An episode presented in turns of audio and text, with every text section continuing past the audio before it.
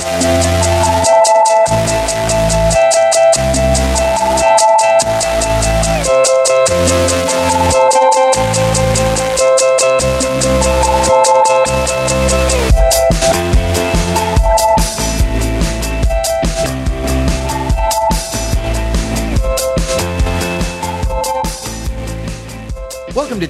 Teenagers, the show where we subject Gossip Girl and Glee to a level of scrutiny they definitely deserve. Except that there is no Gossip Girl and there is no Glee, so we are watching Skins, the British version, uh, not the not the American version, made by MTV. Uh, I think that's going to be released in early 2011, set in Baltimore. Yeah. No, Baltimore. not that. they're they're going to do a, that's where it really needs to be set. They're going to do a great Skins the Wire crossover. Uh, I am Matthew Wrather. With me is Jordan Stokes. Ryan Sheely is a douchebag. no, he's not a douchebag. He's just in Africa. No, yeah, it's exactly. He's he's busy blessing the rain and uh, can't be podcasting. No, That's like your one cultural reference to Africa is that you bless the rains there. yeah, that, that you that you bless the. Uh, that you bless the rain. Well, you know, I mean, a man walks down the street. You know, it's a street in a strange world. Maybe it's the third world. Maybe it's his first time around. He doesn't speak the language. He he holds no currency. Uh, he is a foreign man. Actually, it's not Ryan's first time in Africa, uh, right? Like I, I think he I think he goes to Africa so much that uh, his significant other kind of rolls rolls her eyes whenever he's going to Africa and is like, Africa again? Are you going to Africa again? But uh, what Ryan told me was that the transcontinental, not transcontinental, the intercontinental, the uh, transatlantic fiber optic cable uh, that provides high speed internet connectivity to a lot of Africa was actually cut um, by you know some accident, some boat or some something. Dolphins. It's why we have to fish the dolphins up with our tuna and hack them into little bits. um, yeah, that this was uh, that this was um, uh, sort of what happened, and so he does not have high speed internet connectivity. So Jordan and I are here to uh, Jordan and I are here to hold down the fort. Um, so uh, welcome back to the show, Jordan. Welcome back to the country, also, because you were away for a little while. I was on a fact finding mission in England, actually. no, what Yeah. did you what did you find? Chips are French fries over there. Oh, wow. Uh, that's the hard hitting. Uh, that's the hard hitting cultural commentary you can expect from our show. All right, we're covering the last uh, four, uh, last three episodes of the first season, or as they say in England, the first series of uh, of Skins which is the first half of the first generation. I guess because sixth form college lasts two years, each kind of iteration of the show lasts two series, uh, and then they then they replace the cast. So I think they've made four four series in England so far, and they are. Uh, uh, they're different casts, though I guess Effy is a crossover. Uh, Tony's sister is a crossover from one to the other. So this summer we're covering the first. Um, uh, this summer uh, we're covering the first uh, two series of skins, and then we'll be back in the fall with Gossip Girl and Glee. Uh, puts me in mind of the uh, the Gleeful podcast, who were kind enough to have us on as guests. I saw Edward uh, from the Gleeful podcast log in to uh, to Skype. So Gleefuls, if you're listening, uh, can't wait to get back in the fall and talk with you guys. Maybe have you guys on this show uh, and talk about Glee. All right, let's hop let's hop into skins. We got some. Um, we got some uh, listener feedback, uh, feedback, some emails to uh, TFT podcast at um, TFT podcast at overthinkingit.com. Uh, also, you can call or text uh, your comments, and we got a text message too that basically a is this thing working? Uh, text message about what a what a uh, And now you know it is working. it is yeah it is working about what a sociopath Tony is. Um, so you can text us at 20 fat jog 01 that's 203 6401 uh, so uh, first email. This is about the uh, the tony maxey blowjob while michelle is watching uh, gay friend voyeuristic cheating on your girlfriend scene, um, which Ryan proposed that he and I reenact. Uh, in the last episode, and I had to rebuff him as uh, as Maxie rebuffs Tony. Uh, Gab makes two points. It's a it's a longer email, so I'm going to paraphrase, uh, and I hope I do justice to that. I mean, I hope I don't distort the point she was trying to make. Um, she makes two points. One is that uh, they're in roles. Tony and Maxie are in roles that she reads as gendered, where um, Tony is the the uh, sort of the male, aggressive, assertive role, and uh, uh, Maxie is in the the female, passive, um, passive role. Even though uh, uh, even though it's Tony who is performing the who or who is uh, uh, attempting to perform or offering to perform the oral sex on Maxie, uh, it's Maxie who is kind of in the uh, the female passive role because he's he's sort of the one receiving the the advances. Um, the um, and and and then she makes she makes a second point that is that I think will be slightly more controversial. she reads the scene as a sexual assault. Um, and that that Maxie is sort of the victim of a sexual assault. He's sort of blamed for it, or he at least blames himself in the kind of classic blame the victim uh, uh, uh, sort of uh, mind fuck that can that can happen uh, in situations like this. Um, yeah, and that uh, you know, and that the that he's sort of ostracized by the group. Um, you know, uh, Jordan, what do you think? It's interesting, you know, um, on the the idea of them being gendered. I wonder if, like, I see what she's saying, but are we falling into a trap of assuming that in any sexual encounter, someone who is being passive is being female? Right? Like, isn't that kind of the uh, the the the hurdle that you end up tripping over when you make that kind of claim? That is to say, uh, that is to say, the the it's the sort of claim that seems to recapitulate the gender norms that it purports to undermine. Yeah, that's a that's a very elegant way of phrasing it. Much better than mine. I was like, you know, kind of. It's sort of like this thing where there are two sort of dudes that are coming at it from different ways, like man, and you have it. You have like multiple syllable words and everything. well, the, so, a, that's a. I, I liked how you phrase that. Yes, that's, it, that's it, a, absolutely. You go. that uh, yeah, it recapitulates the gender norms it purports to undermine or purports to like to outline. Um, yeah, or, or purports are, to yeah purports to decry or does I mean does decry because you know like I I, I have a feeling that we all we all sort of right thinking uh, uh, you know well educated progressive individuals. I think we all would like to not be constrained by overly restrictive gender norms. So you know we all we all decry them. But you see when you say someone is in the but in often. The, yes so, yeah, yeah. Quite often, in the act of decrying them, we end up recapitulating them. You know, it's a it's a very tricky thing to avoid. Yeah, because you can't you can't you sort of can't you can't bring them up. Uh, here's a here's a point: is, is Maxie actually ostracized by his friends? I don't really see so much of that happening. You know, uh, if, if anything, like Tony is certainly ostracized kind of inexplicably ostracized, considering all the stuff like this isn't really an out of character thing for Tony to have done. But I don't see people, uh, you know, being particularly mean to Maxie. Michelle is a little annoyed at him. Uh, like perhaps she's in the wrong there, but like understandably so, because as far as she's concerned, you know, her boyfriend cheated on her with this guy. Yeah, I mean that's um, not. I mean that's else, not. It's because he's associated with the cheating. It's not because he's at fault for it, right? Yeah, I mean, like she's she's definitely more mad at Tony than she's mad at Maxie, right? Like she's not thrilled with Maxie, but she's more mad at Tony. Tony's the one that she really blames.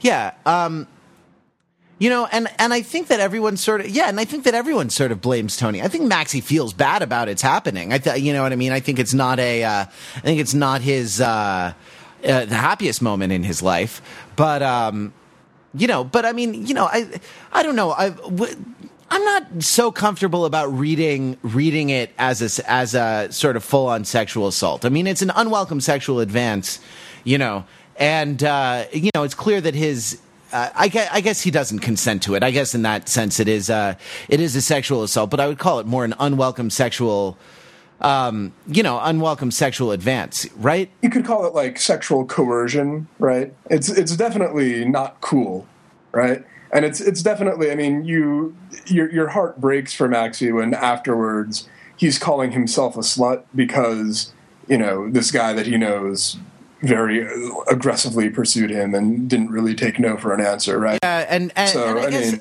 I guess sort of caught him at a, uh, I, you know, caught him at a at a bad moment when he was broken up about uh, being at odds with Anwar, right?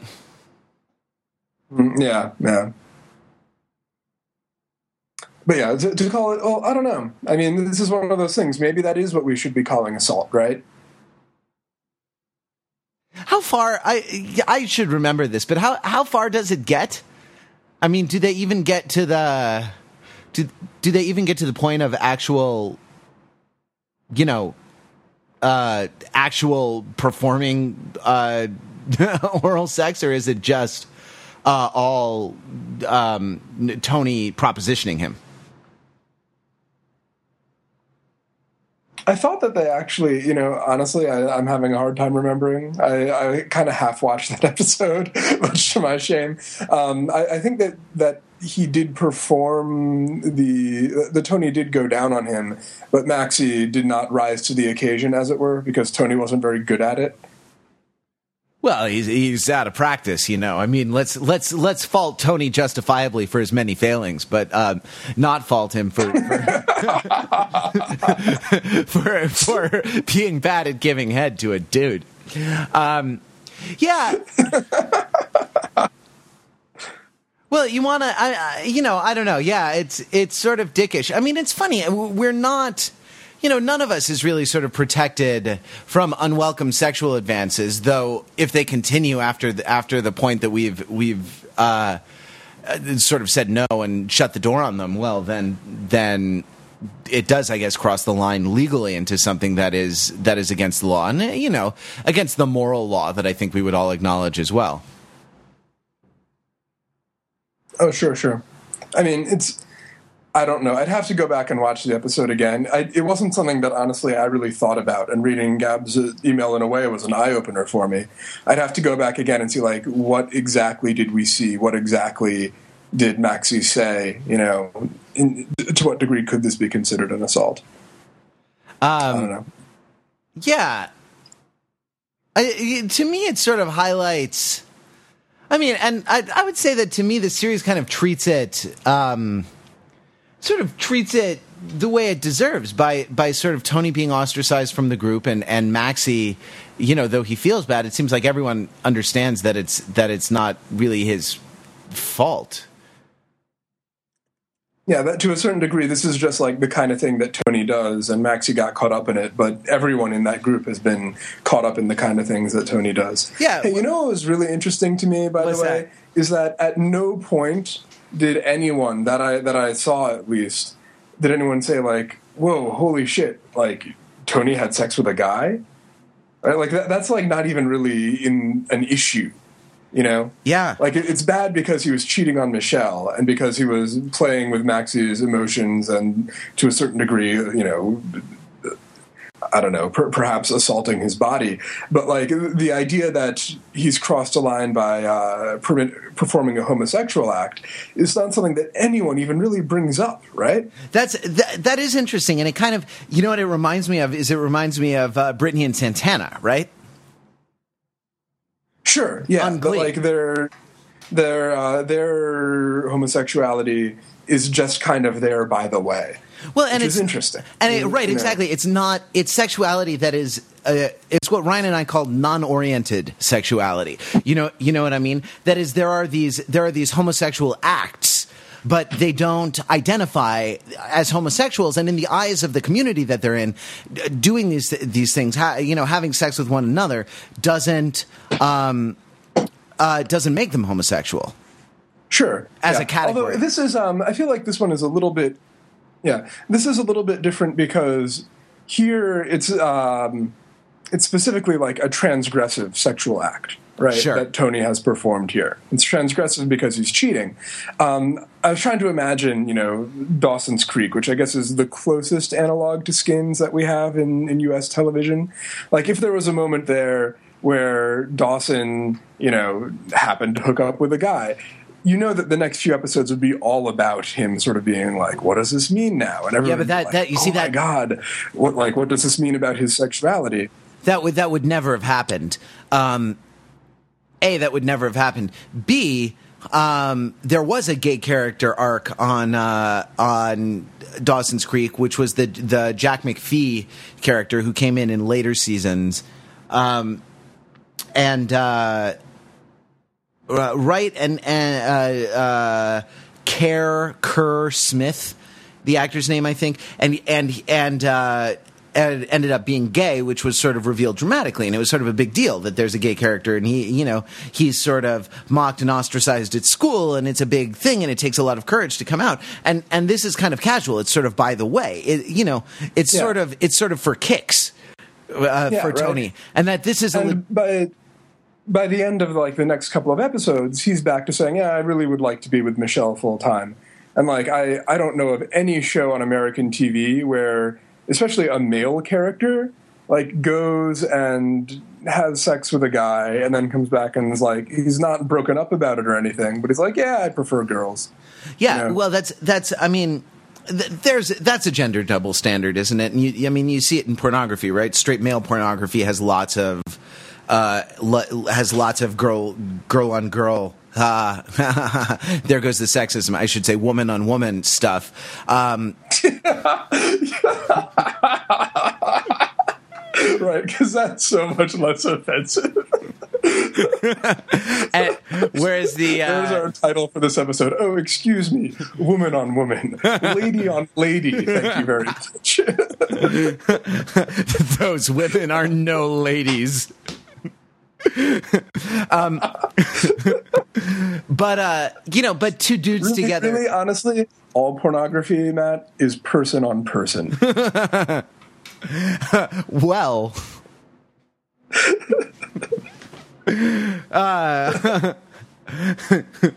what were we even talking about? what are we Oh, even talking about? stand- Whatever you do, do not visit www.horsecock.com. Sorry, that's that's terrible. Yeah, that's pretty bad. So, Um, right, that- but whereas, that where- women's- whereas, in American sexuality, right? yeah, women's women's sexuality is allowed to be a little bit more fluid right now because lesbianism is assumed to be attractive to the straight male. So women are allowed to kind of perform lesbianism in a way that men are not really allowed to perform uh, male homosexuality. Right, where- right? and- is sort of the that we're working towards. and that if you and that if you were to see, I'm I'm sorry to keep bringing it back to porn, but if you were to see it in porn, right? Um, uh, lesbianism could be part of straight male porn, but I I- I don't think. I guess I don't see a lot of porn marketed at women. I, I don't see a lot of porn. Uh, uh, you know, full stop. But I, I do have the internet and I do get email, so you know you can't avoid it sometimes. right? But but um, I, I think that uh, that male homosexuality would make something targeted at at the gay market. You know, you know, you know what I mean, and not the Although you know, I've read, and this is interesting to me, that there are there's like a, a community of lesbians who enjoy watching man on man porn, yeah, you've read. which is uh, which is a little confounding to me because it doesn't seem like I don't I don't understand why they would be interested in that, but more power to them. Um, and and I, think that what we're kind of uh, what's interesting, and I wonder, is this just skins or is it something about uh, like a European sensibility where Tony is allowed to have this fluid sexuality and it's no big thing? Or is it? A, I mean, is it a British thing? I mean, I guess you hear the stereotype of like British public school, which Americans would call private school, where you know there's all kinds of. Uh, there's all manner of sodomy that uh, that transpires in that context, but that it sort of that it sort of doesn't make you gay, right? I mean, there there are people who are gay. There are people who are gay, but it doesn't necessarily have to do with that specific activity at that specific time of life. and I feel very prophetic because it was a couple episodes back on this show where we started talking about uh, about Foucault, right, and the the concept of uh, of homosexuality not being a a category that a person is, rather an act that a person does. Yeah, Judith Butler has writing about that as well. That uh, you know talks about sort of the the per, makes claims about the performative nature of identity, which is something we've taken up talking about Glee. But we should we should move on. We should move on for this. Uh, uh, email, email or text us. You know, uh, Tony and Maxie. Um, Tony just being a jerk or uh, serious sexual assault. Uh, I mean, are we are we misreading it? Are we are we sort of being I don't know from our uh, from our our position at the, the the long end of the the gender double standard, or uh, you know, do we have the luxury of mis- misreading this? You know, I'd love to hear more from our listeners uh, about it.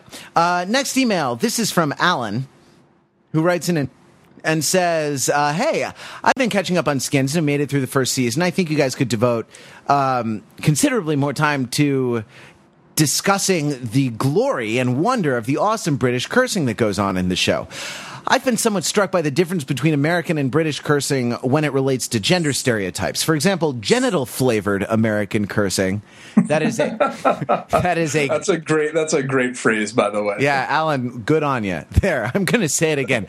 Genital flavored American cursing is pretty much divided along gender lines. Curses inspired by male equipment always um, seem to imply someone who is excessively ahem headstrong, cocksure, cocky, a jerk, a total dickhead, even a complete asshole for variety. For the feminine side, everything is more about being well ah pusillanimous. it's not a word that you see in print a lot anymore. yeah, yeah. Um, I, I nearly said I nearly said pusillanimous, which is would not be. Yeah, the the pun only really works when you read it. Uh, like when, when you're reading it. If you say it out loud, then it, it doesn't sound like that. um. Uh, da, da, da, this guy is a pussy. He needs to quit being such a vagina and grow some balls. Bitch, I guess, would be the exception that tests the rule. Hey, way to way to be up on your archaic sense of prove, Alan. You're a longtime reader of Overthinking it, aren't you? Um, yeah, yeah. uh, British cursing uh, in the show, at least, doesn't exactly fit that paradigm. A wanker is more like a loser or a fuck up, uh, not a. Um, uh, I don't know what it. What else? I guess wanker. I, I, guess he's making. Alan is making the point that wanker uh, kind of maps to jerk. Um, I don't know. A wanker is more like a loser or a fuck up. A twat is a foolish person. Does American slang have any corollaries? Do we just not believe that a man's loserishness is due to his biological equipment, but the British do? Do Americans have any um, vagina inspired oaths that imply, like twat, uh, something other than mere weakness or temerity. Uh, what, if anything, does that say about the broader culture? I feel, uh, having grown up in the American educational system, that I'm familiar with names like uh, uh, Sanger, Friedan Steinem. Um, you know, I know nothing about feminist personalities from Britain, and I'm wholly unaware of what kind of shape the movement has taken over there. So he's asking a question about British feminism, which I don't really know about. Uh, I'd love it if you guys would look at skins from a gender theory perspective and talk about some of the differences, uh, if you know of any, between the American and British experience along those lines. Well, you know, Gab. Fortunately, Gab came to the rescue with her her um, sort of very insightful email about raising a lot of problems about. Uh, uh, roles gendered male and female, and um, you know uh, uh, the characters in that um, uh, in skins. Uh, I don't know. What do you think about the uh, What do you think about the curse words? The curse words are interesting. You know, um, I I see what he's saying. That like that wanker right does not imply strength in the way that dick does. I mean, when you call when you call somebody a dick, you are calling them many things. You are not actually calling them weak. Whereas calling somebody a wanker is calling them weak in right. a sense, right? Which is interesting. Is the I, it's it's sometimes fun to kind of unpack the poetic, uh, you know, the the kind of the poetic underpinning of some of these. Uh, uh, some of these things like is a wanker weak because he can't have normal sex right because he's he's reduced to masturbation um, rather than you know rather than person hot person on person action yeah exactly exactly um, but uh, I, what I don't understand is the the vagina thing, right? Because twat or twat, I guess as they say it, um, is like kind of an all-purpose insult. Cunt in in the United Kingdom, I've heard, is like not even necessarily such a bad thing to call somebody. It, Yeah. it- it's like, it, you know, I mean, it's it's, it's more it's more uh, rude than hey dude to call somebody like uh, call somebody a cunt, but it, it's not nearly the strong curse word. It really is quite a strong curse word in America, right? Yeah. I would say that uh, he was asking for a vagina-inspired oath that implies something other than mere weakness or temerity. Like calling somebody a cunt doesn't mean you're calling them weak. You're calling them. I'm not sure quite what. Well, right? it's. I mean, uh, you know, I, I think the context is different too, right? Like among among male friends, I think you can all you can call your friend a cunt almost in Britain. You can do that almost affectionately, whereas in in America, it's it's really a sort of uh, uh, almost a violence tinged. Uh, derogatory term that's used uh, uh, towards women a lot, right? Yeah, or I mean, like you could you could use it towards a guy, but it's it is. I would say that in America, it belongs to the class of swear words that are swear words among swear words.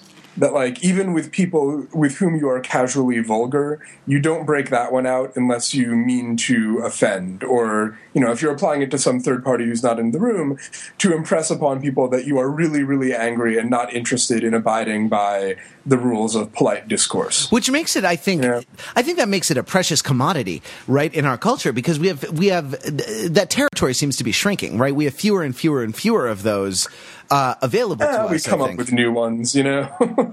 i guess so there's i mean i guess there's always a a further a further you know line to cross. The aristocrats, right? how dare you call me an aristocrat yeah i mean i guess i guess so i mean i guess when you consider that that language is essentially an empty bucket and we we fill it with meaning right that that um that yeah i guess you can i mean there there always can be a word that is sort of defined as beyond the pale. Um yeah. This is you know this is interesting. I mean uh, it's a, it's also interesting that you can you can do all this stuff. There's also you know nudity uh, on on skins, and it's uh, it's it's interesting. I mean, I guess that I guess that um, uh, this is the digital version of Channel Four, so that you have to you kind of have to opt in to watching this, kind of like maybe kind of like American cable television, where you know you need special equipment uh, and you know and things like this. Though honestly, I can't I can't think of anyone who just has over the air television anymore. Um, uh, right you have to you have to opt into this so maybe there aren't the kind of and maybe the um, maybe britain is i think britain is obviously not quite as uh, uh, how shall i say pusillanimous um, as um, as america is with its quote unquote decency um, uh, uh, decency kind of paranoia and witch hunting that, that goes on here. For example, around the uh, the uh, right the Janet Jackson nipple gate, you know. Um, yeah. Anyway, so uh, you know maybe it's a maybe it's a sense of that, but th- th- they're they're just a lot. I guess they're they they're freer to be they're freer to to to talk uh, more like uh, teenagers actually talk. Uh, more like people actually talk, really, and and they're they're sort of free to, to show things that we can't see, L- like boobs, for example, or like Tony's, uh, you know, Tony's like naked naked man, naked woman bedspread. Mm-hmm. Sure, sure, yeah. And I, I do think, though, that like we also should, in addition to thinking about this language as a product of British society, we should also think about it as a product of the writers.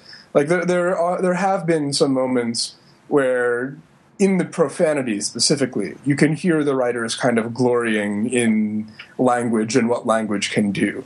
Like Sure. uh, my, my favorite my favorite moment from the very first episode is when uh, someone calls one of the characters like you complete an utter lower colon. I thought like that is just brilliant. You know, it's it's not how people talk. No one talks like that. But I, I wish to God that we did.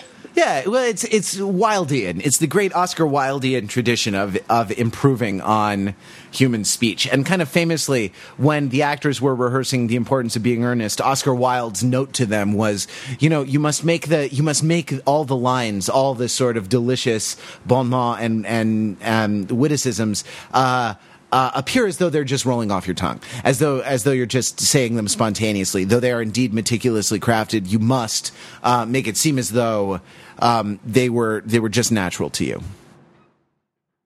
So, by the way, speaking of Oscar Wilde, I think this will segue nicely into uh, to to what we what I want to talk about next, at least.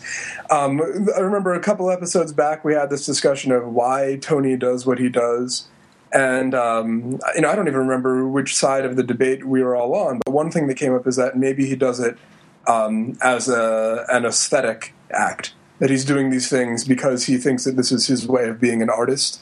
And I think that that was that was confirmed, right, in these this recent crop of episodes, where uh, when when Sid finally confronts him, Tony says, "Hey, like I was bored, and Maxxie was bored, and Michelle was bored, and now that I've cheated on Michelle with Maxxie, none of us are bored anymore." Right? Yeah. That, that, that is, he is essentially making art with people's lives, Well, he's doing yeah. which he's- is uh, he's doing two things. I mean, he's occupying people's time and sort of entertaining them or at least captivating them, right? And he's also engaged in something that we also kind of consider artistic, which is an inquiry into the nature of the human experience, right? How far can you take it? How big of an asshole can you be? Uh, a- and get away with it, right? Yeah, yeah, absolutely. You know, like to to, to what extent will society's laws stretch to accommodate you uh, before before eventually you get booted out? Which is, I mean, it's it's a very interesting moment. I think that uh, right up to there, I feel like Tony is a really interesting character. And then what happens after that, I think, is a bit disappointing because they try to redeem him, and you know, I'm I'm no big fan of redemption of characters. I've got to say. Yeah, it's true. I, I, I, I know what you mean. Um, the, the Wire, like most things, does it much more elegantly, which is the, the right. The Wire doesn't believe in redemption; it believes in natural consequences, right? Um, uh, that is to say, certain things certain things follow naturally as a result of the actions, uh, you know, that you that you uh, uh, the decisions that you make and the the steps that you take, um, uh, the actions that you perform, and and that those sort of th- those come back to affect you, um, but that you know that there isn't Yeah, there yeah. not this sort of there isn't this sort of grand meaning uh, to all of it. And yes, Skin sort of succumbs to that. Um, you know what I kept thinking of at the last bit when Tony gets hit by a truck? Um, uh, I, kept, I kept thinking of the scene like near the end of the Matrix when Hugo Weaving is there holding Keanu Reeves while the the the um, what is it a train is coming right and uh, he says you know uh, do you hear that Mr. Anderson? It is the sound of inevitability. You know uh, the, you know the truck is the truck is um, barreling down on you. And and I thought of kind of n- narrative inevitability and the idea that like uh, a character has to be punished for the for the bad things they do which is was sort of sentimental. You know what I mean? In a way that I guess we can't we can't get behind um, as being you know the kind of storytelling that we we enjoy and enjoy thinking about mm. That's interesting. I, I interpreted the the truck in a different way, which is that at this point, like the moment that Tony Tony Stonem, as we have known this character, the moment that he picks up the phone and says, "Michelle, I've always loved you. Like I want to change. I can be good." At that point, Tony Stonem has died. You know, the Yeah. character is gone. So having him get hit by a truck is, is just sort of it's not that he's being punished for his wrongs. It's just that like the, the character has come to an end, whether as a biological entity has come to an end or not. The character is gone, so you might as well hit him with a truck. That, that was my reading of it. Yeah. But- So okay, so uh, you know this sort of um, this sort of Soviet comparison that Ryan and I were making last time uh, about um, and about how the the, the field trip to um, to Russia to post Soviet Russia uh, can function sort of as a as a um, cautionary tale. Uh, for Tony, because the the sort of sa- governance of satellite states uh, won't won't work, you know, as an ongoing strategy uh, for for how he interacts with his friends. Um, you know, this this seems to be borne out in in the Michelle episode. Um, you know, with Tony's scheme to take uh, uh, naked pictures of Abigail and uh, get Josh's phone and send them to Michelle. Um, from Josh's phone, right? This is a classic. That, that of- eventually you will. this is this seems to me to be a classic like KGB disinformation campaign, right? That is that sure, is to sure. say I mean, not like a- even yeah, not even necessarily a KGB. It's, it's like it's the uh, the Zimmermann telegram, right? sure, yes, It's like it's a, a a classic a classic espionage trick, which works to a certain degree, right? Like he he gets his short term goal accomplished. Michelle uh, Michelle totally bins uh, what's his name Josh, but then uh, there are consequences to his action. And that's kind of, I mean, that's a, that's a big turning point for him is that there are consequences which he doesn't think of as merely interesting. You know he's, he's he's like legitimately scared and legitimately concerned and legitimately hurt. There's a, a physical limit beyond which you can't just think of it as another sensation. You're actually scared and in pain. Which i feel like you know it, it makes a lot of sense in some ways but uh I, you almost kind of want the the Tony character. Or I want the Tony character to be more true to his principles than that. To, to like you know when uh, when Josh is uh, wailing on him to sort of be like, man, I really got to you with this, didn't I? You know, you're, you are reacting in a very interesting way. he's sort of yeah. Well, you know what? In the first episode, we we see him reading on the toilet uh, Sartre's nausea, right? And and we want him to experience a moment of existential nausea at this point, right? Like the famous scene in Sartre's nausea when the the um, is it told in the first person? Yeah, the narrator of that book stabs himself in the hand and watches the blood trickle down his hand, uh, so, and he's sort of disassociated from his own experience. So he's kind of outside himself, observing this thing happen to himself, rather rather than like experiencing it as oh pain, you know, oh I hurt myself, you know, oh that hurts. Uh, he's sort of experiencing it kind of just as just as existence without putting any with uh, you know. I mean, the idea of existential nausea is that you you sort of come into contact with uh, unmediated by the essence or by your ideas about anything.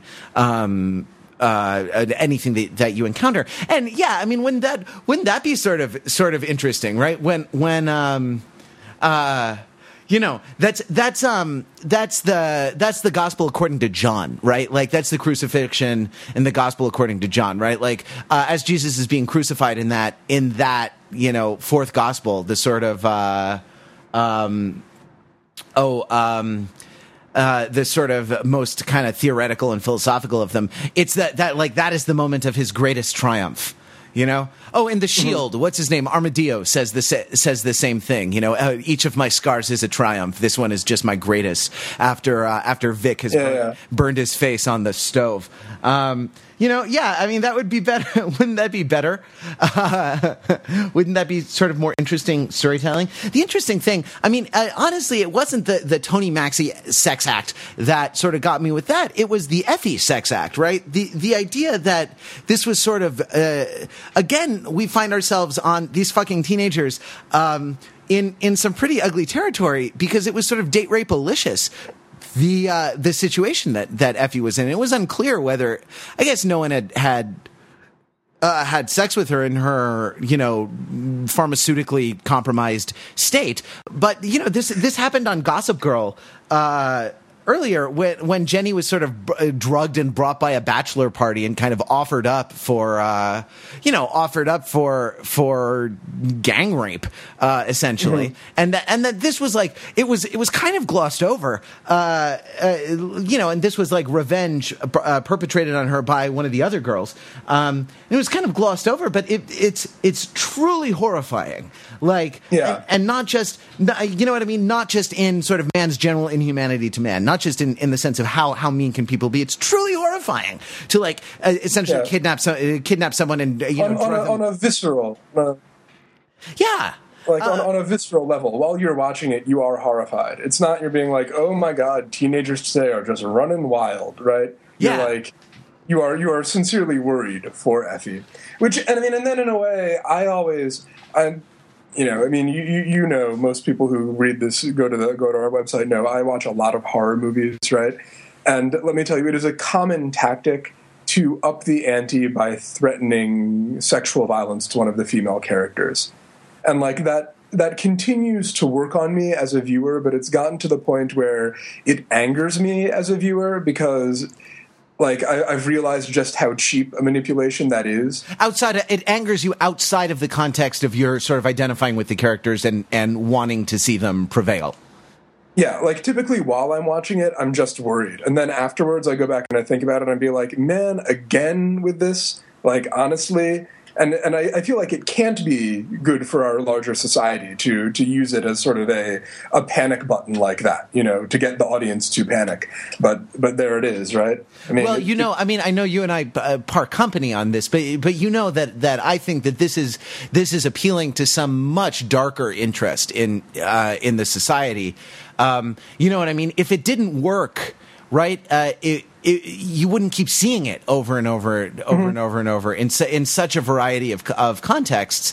Uh, you know, from I mean, from television where the actual kind of graphic imagery is uh, is where the actual imagery is not as graphic. I mean to say, but where where some of the implications are sort of equally horrifying sometimes, and and, and not even like SVU, which is is relatively tame by the standards of a show like some of the some of the more recent procedurals like CSI or like uh, Criminal Minds, which goes into great fetishistic detail about the the kind yeah. of the, the serial killers and the the the specifics of the violence that they they inflict on their victims, many of whom are are sort of of uh, nubile women. I suppose uh, you know we shouldn't be we shouldn't be surprised uh, by the connection between violence and sexual violence because they've been like you know until until recently where where kind of a light is shined on it and everyone is sort of rightly horrified by it. Uh, it was assumed that that. Uh, that rape, for example, was part of the spoils of war, you know, and that, um, yeah, uh, that like, you know, going on the Crusades, this was a great inducement, you know, and and actually was an explicit inducement to the, you know, to kind of uh, uh, get, get people to kind of enlist in your wars. That you, you know, you go off and conquer some Saracens and rape their virgins, and you know, and and things like this. So I guess, I mean, is I that a guess. Yeah. Do people actually advertise for that? Uh, I'm gonna have to. I'm gonna have to kind of dig deep to find a site for it. But but um, uh, you know, I recall reading some uh, you know some bit of history where that was that was sort of that was part of the come on. Uh, Well, uh, well, not that- color color me appalled. that is that is congratulations. You have successfully made the Crusades seem like less of a good thing than I already thought they were. load up on swords, bring your friends. Let's go and kill some Saracens. um, yeah. Uh, Oh, that this kind of okay. So for Tony, like to circle way back, for Tony, this kind of disinformation tactic is is ultimately self defeating. You know what I mean? That like you you can push and push and push only up to a point. It's it's funny. You were talking about kind of the the limits of the uh, you know the limits of aesthetic experience. Like at a certain point, at a certain point, it hurts. Um, uh, though there interesting. There was that. What was the name of that? Uh, Marina Abramović, something like that. Uh, a performance artist who recently had a uh, retrospective at I think the Guggenheim, um, and, a lot of her performances uh, uh, involve self mutilation and like are are sort of like. Uh, are sort of uh, horrifying to the people who, who watch them. Um, you know, and um, actually, she she a product of of the Soviet Union uh, as a as a girl as well. Uh, it all ties together, you see. Um, you know, she talks about like, well, the aesthetic the aesthetic experience actually carries me beyond pain. But you're talking about like there's a, there's a limit for Tony when when it when um, when you stop being polite and start getting real. uh, when the when the aesthetic experience when the when the aesthetic experience kind of kind of gives way to an authentic experience, uh, uh, emotional experience that can't be denied, denied like one of terror. Um, but um, sure, again, it, it, comes back to Sartre, right? That he says like you you are truly alive in that you experience nausea and boredom which makes really the Jersey Shore is the greatest art that our generation has produced. It may be the truest, I mean, it may be an even truer document of our culture than even Gossip Girl. Yeah, right? Like, I mean, of, I, but yeah, I mean, definitely. I, I see what you're saying about the um, Tony's kind of manipulative, great game in in the Rudyard Kipling sense, right? Uh, of of his uh, his way of moving in the world with his friends, that backfires on him hard because uh, you know what he learns is that you cannot actually judge everybody's reactions to your, your provocations. Sometimes they will snap back and harm you, right? Yeah, which is well, something that many many nations could stand to learn, I suppose. well, that, that sort of Soviet Russia could, uh, uh, you know, kind of had to learn in a sense that like this this um, this command and control method this method of command and control could only could only take you so far. Yeah, yeah absolutely. Um, uh, all right, so uh, so Effy, date rape. Um, so uh, Anwar and Maxxie, I, I think that this is where this is where Maxxie sitting outside the club while Anwar's party is is where Gab got the impression that that Maxxie was um, was ostracized. But I, I thought that that was a much more kind of local uh, phenomenon that had to do with um, that had to do with Anwar and potentially his father not accepting uh, the fact that Maxxie is gay. Uh, and yeah, yeah, I think that I mean, in a way, it points to either a weakness of the show or just a trait of the show that these episodes are much more standalone than you even think going in. Right? You'd imagine with everything that's gone down. That Maxxie might be holding himself apart because he's still hung up over like his uh, this sex thing with Tony. But really, it seems to be just about uh, will Anwar come clean to his family that Maxxie is gay right? Yeah. Like that, that, that's how I that's how I experience. It. And by that. you know, and kind of by extension, will Anwar sort of admit to himself, like really sort of internalize the knowledge that that Maxxie is gay, rather than sure. kind of sure. rather than kind of uh, rebuffing him as a friend. Ra- I mean, rather than kind of being stuck between the poles of rebuffing him as a friend or sort of denying a crucial fact about his identity, can he can he sort of integrate this whole knowledge into his friend? And you know. Um, it's you know it's funny like Kurt's dad on Glee I, I thought that the the um, you know the the Muslim father Anwar's Muslim father's answer, uh, uh, which is essentially, look, you know, I'm a guy with a lot of religious certainty, and I'm very grateful for that, but. Uh, it's a complicated world, and there are things that I don't understand, and I struggle with those things. I trust in the fullness of time that those will be made clear to me. But at the moment, meh, what can I do? Um, yeah. uh, kind of rhymes with Kurt's dad's um, acceptance of his uh, of his sons being gay, and uh, mm. you know, I don't know, sort of points the. I mean, I think it points the way towards a kind of a, a, a more hopeful model for uh, parents and their gay kids, uh, which mm. is you know, which is look, I, I which is neither sort of uh, overly sentimental and kind of treacly, and I'm okay, you're okay, and like let's all you know hold hands under a uh, under a smiling rainbow flag, right? But um, but is not uh, is not sort of like uh, you know violent ostracism and and uh, you know I have no son and and things like this, sure. things like this either. That you know there there's a space to say, yeah, I kind of don't get it, and like uh, on account of my upbringing, it rankles me. But uh, you know, there are more things in heaven and earth, and. Mm-hmm. I, you know, I'm I'm not gonna I'm not gonna presume to know everything.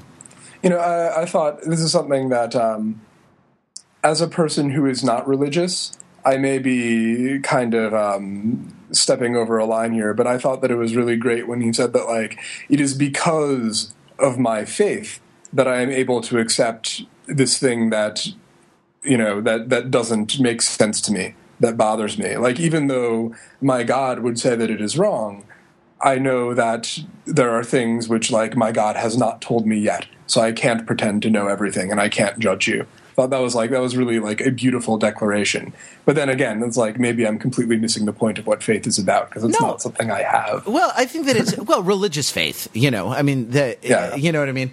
Um, the uh, I, you know, I mean, I know you to be I know you to be an upstanding guy who worries about things like you know being a good dude. So uh, like you have faith in something. you know, you know what I mean. Even if it's not even if it's not a mystical man in the sky.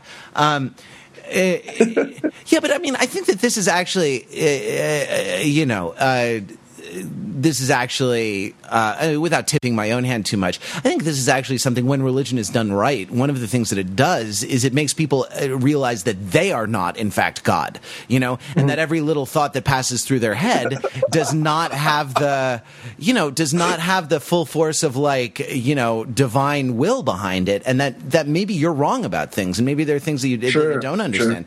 I mean, the the um, you know the famous kind of uh, Judeo-Christian biblical quote, you know, vengeance vengeance is mine, saith the Lord, means that it's not yours. You know, and, that, and that you should It's probably very, very often misappropriated, right? Yeah, like, well, I- right, I, feel like there are probably a bunch of people who have that as their like their their call sign in uh in Counter Strike or something like that. They get at each other, like, "Oh, vengeance is mine, saith the Lord. Suck it." and you will know my let me, name uh, is let the me ask you Lord. this. Yeah.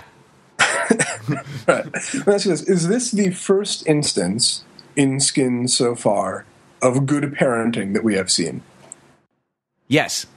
Yeah. Bar none. Right. Who Yeah, else? kind, who, kind of interesting there, right? Who, who else has yeah and that it's that it's the sort of the muslim parent who who to, uh, the, who anwar is worried is just not going to get it. And who you know what i mean who is revealed to be strict and kind of prickly but you know what? Who is revealed to have good reasons for that? Like the guy works hard. He works nights you know? Yeah, like right? he wants to Yeah. he wants to do well by his family. He loves his wife and wants to give her nice things. Like there there uh, every motive Mm-hmm. he has is absolutely creditable. And um you know even if it even if it kind of frustrates him or kind of makes him hard to deal with at times you know uh, uh, guys you know he's a righteous guy you know? Yeah, and and while like I mean he's he seems very strict with uh with his son, um you know, and he's like saying like I don't really want to be doing this birthday party for you. I don't think that it's like it's a necessary thing. But then when uh when his his brother in law Munir, right, who by the way is Munir is my favorite character of all time. um, when Munir is like giving giving Anwar a hard time and like bring like playing this this prank about it being his marriage to his cousin from Pakistan, like everyone else is laughing, and Anwar's father like clearly realizes how horrified Anwar has been by this, and he's like mouthing under his breath, "I'm going to kill him. I'm going to kill him. I'm going to kill him." so like he obviously does care for his son very Yeah. very deep, you know, which is uh is, is a nice little moment. I thought. as much as he wants his son to to shape up you know Sure. Yeah. yeah um, and it's nice. It's nice, you know, to see Anwar get a little tail in the end. You know what I mean? Like, uh, I had nothing against that. Nothing against. That. honestly, you know what I mean? Who's not a, uh, you know, who's not a Russian bride who is complicit in a, uh, you know, I don't know, in a scheme to defraud the the English tourists or something, eh, something like that. You know? It's also interesting because I feel like there's been relatively little tailgetting in skins that wasn't horrible in some way or other. You know, that wasn't complicit in some way. Whereas this was like, you know, two people who are comfortable with what they're doing, and they say like, you know, there's not like a lot of strings attached here, but we would like to go off and make out for a long time in the bathroom, and like, and it just happens no one like walks in on them and embarrasses them. There's no consequences to it, um, which is, I mean, maybe in some ways that's like, you know, horrible view of sex because it seems so just consequence free. But I think that the the alternate view that you get so often on television, which is that every sex act must be a dramatic, life changing experience, probably of a horrific variety, is equally dangerous, right? Sure. Like you, you ought to give equal time to the idea that sex can be something that consenting adults do for fun. And Yeah, this is even, again I mean, like- or even the, or you know, or that even these fucking teenagers. I mean, consenting. You know what I mean? Uh, consenting, uh, physically and mentally, Consenting young matu- adults. yeah, mental, mentally mature people. You know what I mean? Or, Yeah, or, right. or at least pubescent. We hope. Uh, people. Yeah, that it's not all sort of Jenny getting deflowered by. Uh, Jenny getting deflowered by Chuck. Um, yeah, uh, you know, it's funny. Uh, There's a lot of sex in Gossip Girl, but it's it's all kind of recreational. You know what I mean? It's not a you know, it's not an expression. It's not even necessarily expression an expression of mutual pleasure, uh, or rather, the pleasure that is taken in it is is akin to the pleasure that's taken in having nice things. Um, You know, rather than I'm just picturing someone being like, "You see, you see, this is why we can't have nice sex." Yeah, i in the first episode, Cassie sort of offers uh, uh, herself to Sid almost offhand, like, and you'll have to do it soon because I'm about to pass out because I took a I, I took a load of pills uh, at this party before, you know, and and this is this is something there is. I, I hate to be like an old fuddy duddy, you know, um, being you know, long past my own teenage years, but like there there's something sort of alienated about this where where it's kind of like where it's kind of like our bodies are are instruments, you know what I mean, rather than rather than uh, being sort of uh, integrated into a whole a holistic concept of, of personhood, right? Sure, right, right. And I feel like this. Uh, I mean, I don't know. It's not a sex act. This this makeout session that Anwar has is more holistic. It's like they're both there. This is what they both want to do, and uh, and they do it. There's no instrumentality involved there that I can see, at least. Yeah, exactly. Exactly. Um, who knows? Maybe maybe this character will come back uh, in in series two. Yeah, we can only hope, right? Well, what what do you think? Do you, do you want to offer yourselves to us before the, the load of pills you take cause you to pass out? if so, you can you can email us at tftpodcast at overthinkingit.com. You can call uh, 20 fat jog 01 that's 203-285-6401 or text us uh, at that number 203-285-6401. Follow us on the Twitters at TFT podcast. Uh, subscribe on iTunes. Hey, leave a leave a review on iTunes. Um, we show up for good keyword, keywords like Glee or Gossip Girl, but it would be great if uh, it would be great if you um, uh, if you left a review there because I, I think that the recent reviews kind of surface shows up to the top of their listings. And you know what? You do us a great favor if you turned a friend on to this show. Um, if you told them about it and, and made them subscribe and download so that our stats are artificially inflated, uh, and maybe they can uh, turn friends onto it and, and things like this.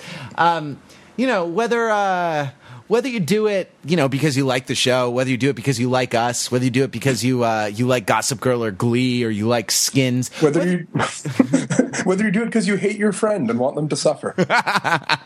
it's yeah it can be a tony it can be a tony esque um you know uh, kind of kind of manipulation. Uh do it anyway you know? Do it because uh, and, and when you do it say vengeance is mine saith the lord.